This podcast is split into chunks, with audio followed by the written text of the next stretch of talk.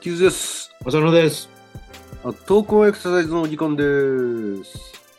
そして、傷の、 kizuの、つれづれぐさ、つれづれぐさ、 in motion、in motion。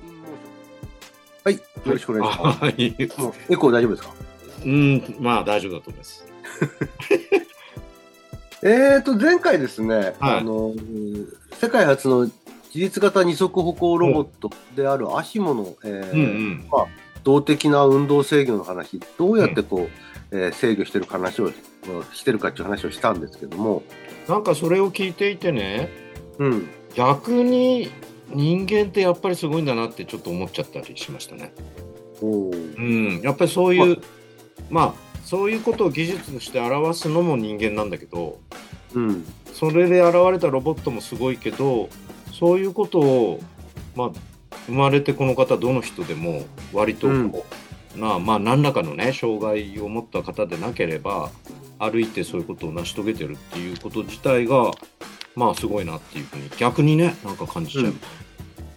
そうなんですよね。うんあのー人がこう、なんとか制御されて活動できてるのも、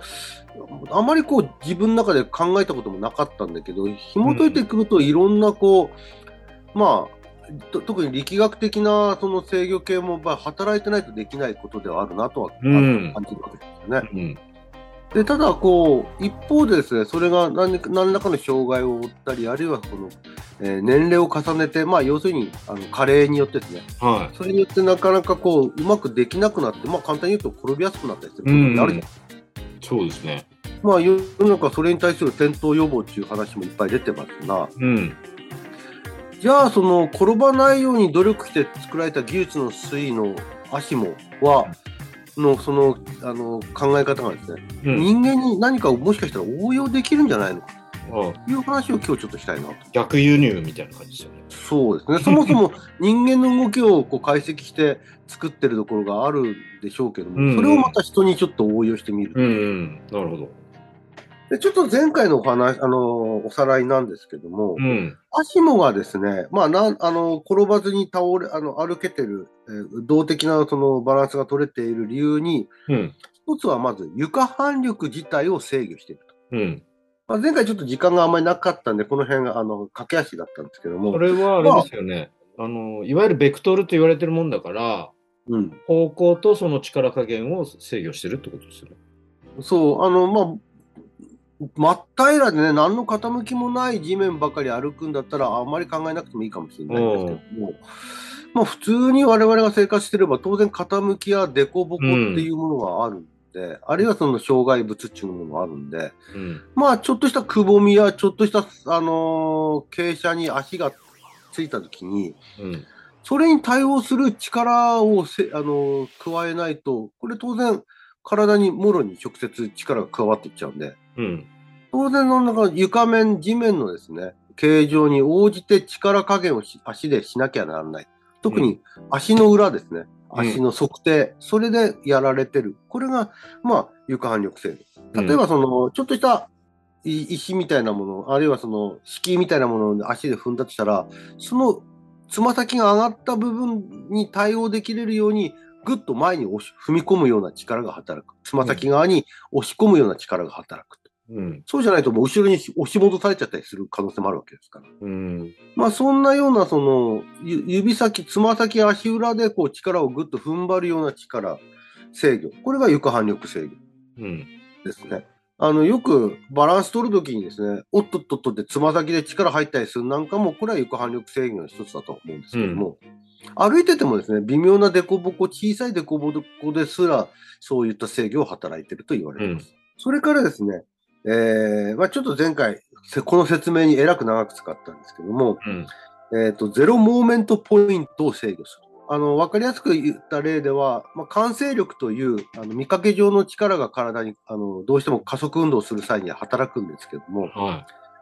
あの、働いてるようにじ感じるんですけどもい。、うん。この、まあ、例えば、前へ出ようとする力が足でこうあの作られたとすると、胴体は後ろにこう取り残されるような力がうん発発生すると。うん。まあ、それを打ち消すようにしないと、体が後ろの方に傾いていっちゃうので、うん。まあ、打ち消すような力を制御しているのが、このゼロモーメントポイント制御、まあ、完成力を制御するっていう制御法ですね。それからもう一つ、着地の位置、まあ、足のつく位置をですね、制御する。うん。例えば、まあ、今言ったゼロモーメントポイントの制御、完成力を制御することで、まあ、ちょっと小石に足がつまずいて、前へのめっていったときに、うんあの前回も言いましたが、それをアシモはどう制御してるかというと、逆にもっと前へ加速体を加速させて、うんえー後ろへ、後ろ方向への完成力を強くさせて、前に向かう転倒力を打ち消すように力が働く。で、これらの力が働いたときに、どうしても想定以上に体が前に行っちゃってるわけですね。前へ、うんあの加速させてるから。うんそうすると、それまで歩いてたその歩幅よりは大きく歩幅を出さなきゃならないっていうのは、そのあの大きく歩幅を出すっていう制御は着地制御なわけです。これもあれそですよれまで歩いね。てた、うん、人間でも見見られますよね。そうでもね、ちょっとここで注意してほしいのは、うんつまずいた時に足がこう前へボンと出て、あ、なんとか踏みとどまったわっていうふうに見えるとは思うんですけども、うんあれは足がついたから踏みとどまってるっていうよりも、実はあれはほ補助的な反応だと言われてる。うんうんその前のゼロモーメントポイント制御、要するに完成力を制御させるような、もっと体を前へ押し出すような力が働いてるその動きこそが実は重要で、それに合わせて足がついてるのが着地制御と言われて。まあ逆にその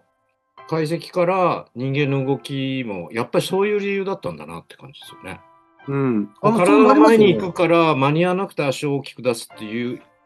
言い方もできるけど実は加速させるために大きく出して、トントントントントンってこうなっちゃったりする。まあもちろんそれが間に合わなければ転んじゃうんですけど、そう。あ人間の動きを改めて解釈できたって感じですね。うん。いや、実際、だから僕たちがね、おっとっとっと、何かその時に、おっとっとっとってなる時に、あ、足が出てよかったわ、じゃなくて、その前の動きが、じ前の動きからも始まってるっていうことなんですうん。足がつくのは、その、まあ、ある程度、あの補助制御のまあ、一つ結果っていうかね。うん。みたいな。まあ、これで、まあ、あの足も事実型にそこを転ぼうとは転ばずに歩けてるっていうのがあるわけなんですが、うん。じゃあですね、僕たちも、まあ実際ね、ふ通常は転ばずに歩けてることが多いと思うんですが、うん。やっぱり転んじゃうことってあるじゃないですか。うん。そしてそれがですね、何か障害を負ったりだとか、年を取るとそういう傾向がより強くなると。うん。でこれをその足もの制御系で見返したときに何が言えるのかというと、うん。まず床反力制御っていう言葉で考えてみたときに、うん。どうですかね、やっぱり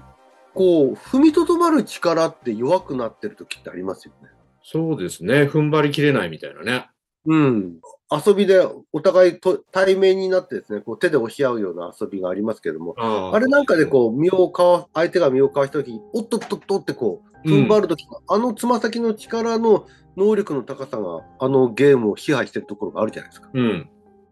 ああいったその転びそうになったり、あるいはその微妙な地面の変化を常にこう、えーうまく力の制御でですね、コントロールできるっていうことが、まあちょっとも求められるし、そういう意味では足裏や足の指、ふくらはぎの筋肉の重要性っていうのは、まあ多分あるんだとは思うんですけど、うん。そのあたりが衰えてくると、当然、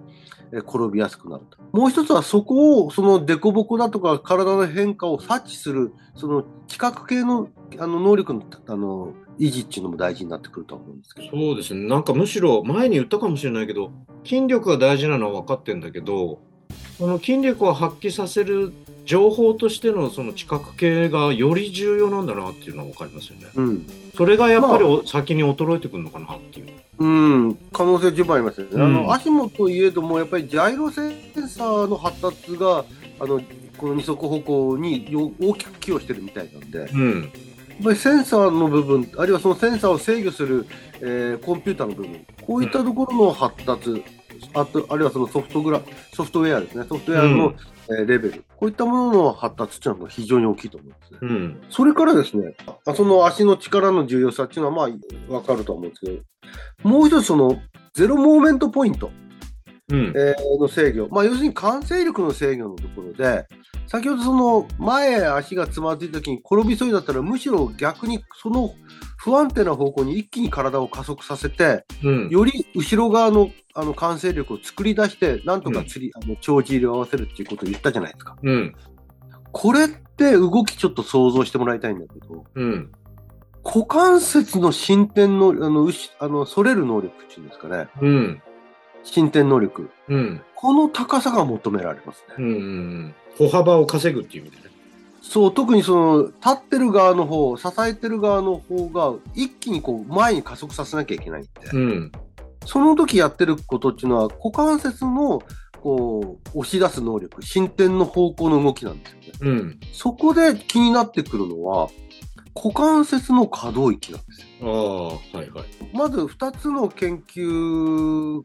せあの結果が言われてることとして、高齢になると、立脚器の股関節、立脚器っていうのはその歩いてる時の足の立ってる側の方ですね。たうん支えてる側の方の足の股関節の進展角度が高齢化していくとだんだん小さくなるっていうのは言われてるらしいんですよね。結果として歩幅も小さくなるんですかね。まあそうなっちゃいますよね、ね実際。うんだから、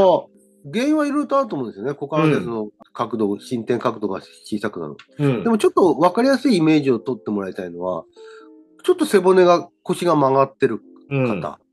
そうすると、それのあのバランスを釣り合わせるように、ちょっとやっぱり股関節を曲げて、膝を曲げてっていうような、全体がちょっとこう、膝も曲がり、股関節も曲がり、腰も曲がるみたいな人っているじゃないですか。うん。ああいう人たちって、まあ、要は膝も股関節も常時曲がった状態なんですよ。うん。その状態で動いてるんで、まあ、その人たちが股関節進展角可動域が、えー小さいかどうかわからないけど、少なくとも歩いてる時の股関節の進展角度が小さくなってる。はなんで、まあ、高齢化して何かのその体の変形が起きると、どうも股関節が進展がしなくなる。い。うん。もう一つの研究が、転倒エピソードが多い。例えば直近6ヶ月で転倒エピソードが何回起きてるっていう人たちと、それがない人たち、少ない人たちと比較した時のうん。歩行時の、その、立ってる側、立脚器の方の股関節がやっぱり進展角度が小さいって言われてる。となると、年を取ると転びやすいっていうのもあるし、転んでる人はやっぱり股関節の進展角度が、えー小さくなってるっていうことは言えてて、うん。さっきのその、完成力を制御するために、つまずいた時に、さらにつま、あの、体がですね、あの、突進してる方向にもっと体を動かそうとする、その能力自体が、実は股関節の進展可動域が小さくなることによって、損なわれるっていう可能性がある。うん。そうすると、じゃあ転倒防止の一つの方策としてはですね、その完成力を作り出すためには、股関節の進展可動域、あるいはその進展可動域を十分に発揮できれるような股関節の心筋力、うん。そこの力の能力っていうのはちょっと重要になってくるんじゃないかなっていうふうに言われてる。うん。歩くスピードを、歩く能力を上げるだけじゃなくて、転ばなくするためにも、実はその前へ出る力の重要さっていうのはうん。あるようですね。なるほど。うん、これがなんかアヒモからもアヒモを元にか人間に例えあの照らし合わせてみるとそういったことが言えるんじゃないか面白いですね。だから僕たちのあのオリジナル体操でもステップする運動あるじゃないですか、前に、うん。あれこそがそういったことに対する対処法になりうるのかなそうだね。あのー厳厳密かどうかわかんないけども、要は、まあ、仰向けになって片方の股関節をぐーっと曲げて反対側をぐーっと伸ばすみたいな。うんあの動きが必要ですよね。そうですよねね。だから、うん曲がりづらいっていうのもちょっと、出す側は曲がってほしいし、踏ん張る側は伸びてほしいみたいな、そういう、まあ、どっちにしても可動性、可動域の問題が結構ポイントになってるっていうのも面白いところですよね。そうですねうん。で、その、あの、完成力の制御する工作があった上で、それに見合ったところに足をつくっていう、まあ、ステップなんかもそうなんですけども、それに見合ったところに足をつくっていうところ、このトレーニング。だからちょっとね、あのーこの転倒予防訓練の中に、転倒予防プログラムの中に、ただこう、足だけ前後に出したり、横に出したりするやつもあるんですけども、うん。足だけのステップっていう、要するにその着地位置制御だけのことじゃなくて、そこにですね、完成力制御も加味されて着地制御の練習をしていった方がじゃ実は意味があるんじゃないのか。これは体操にもやっぱり改めてあれですね。うん検証して生かしていきたいですね。そんなことがちょっと床反力、それからえー完成力の制御っていうところを元に、えー考えていけれる話であって、そして足のつく位置というところに、えー行き着くのかなというふうに思いました。なるほど。またなんかね、この力学的な考え方で人の動きっていうもの、人の、えー制御っていうものをちょっと説明できたらいいなと。また次回もちょっと挑戦してみたいなと。引き続きお願いします。はい。はい。よろしくお願いします。はい。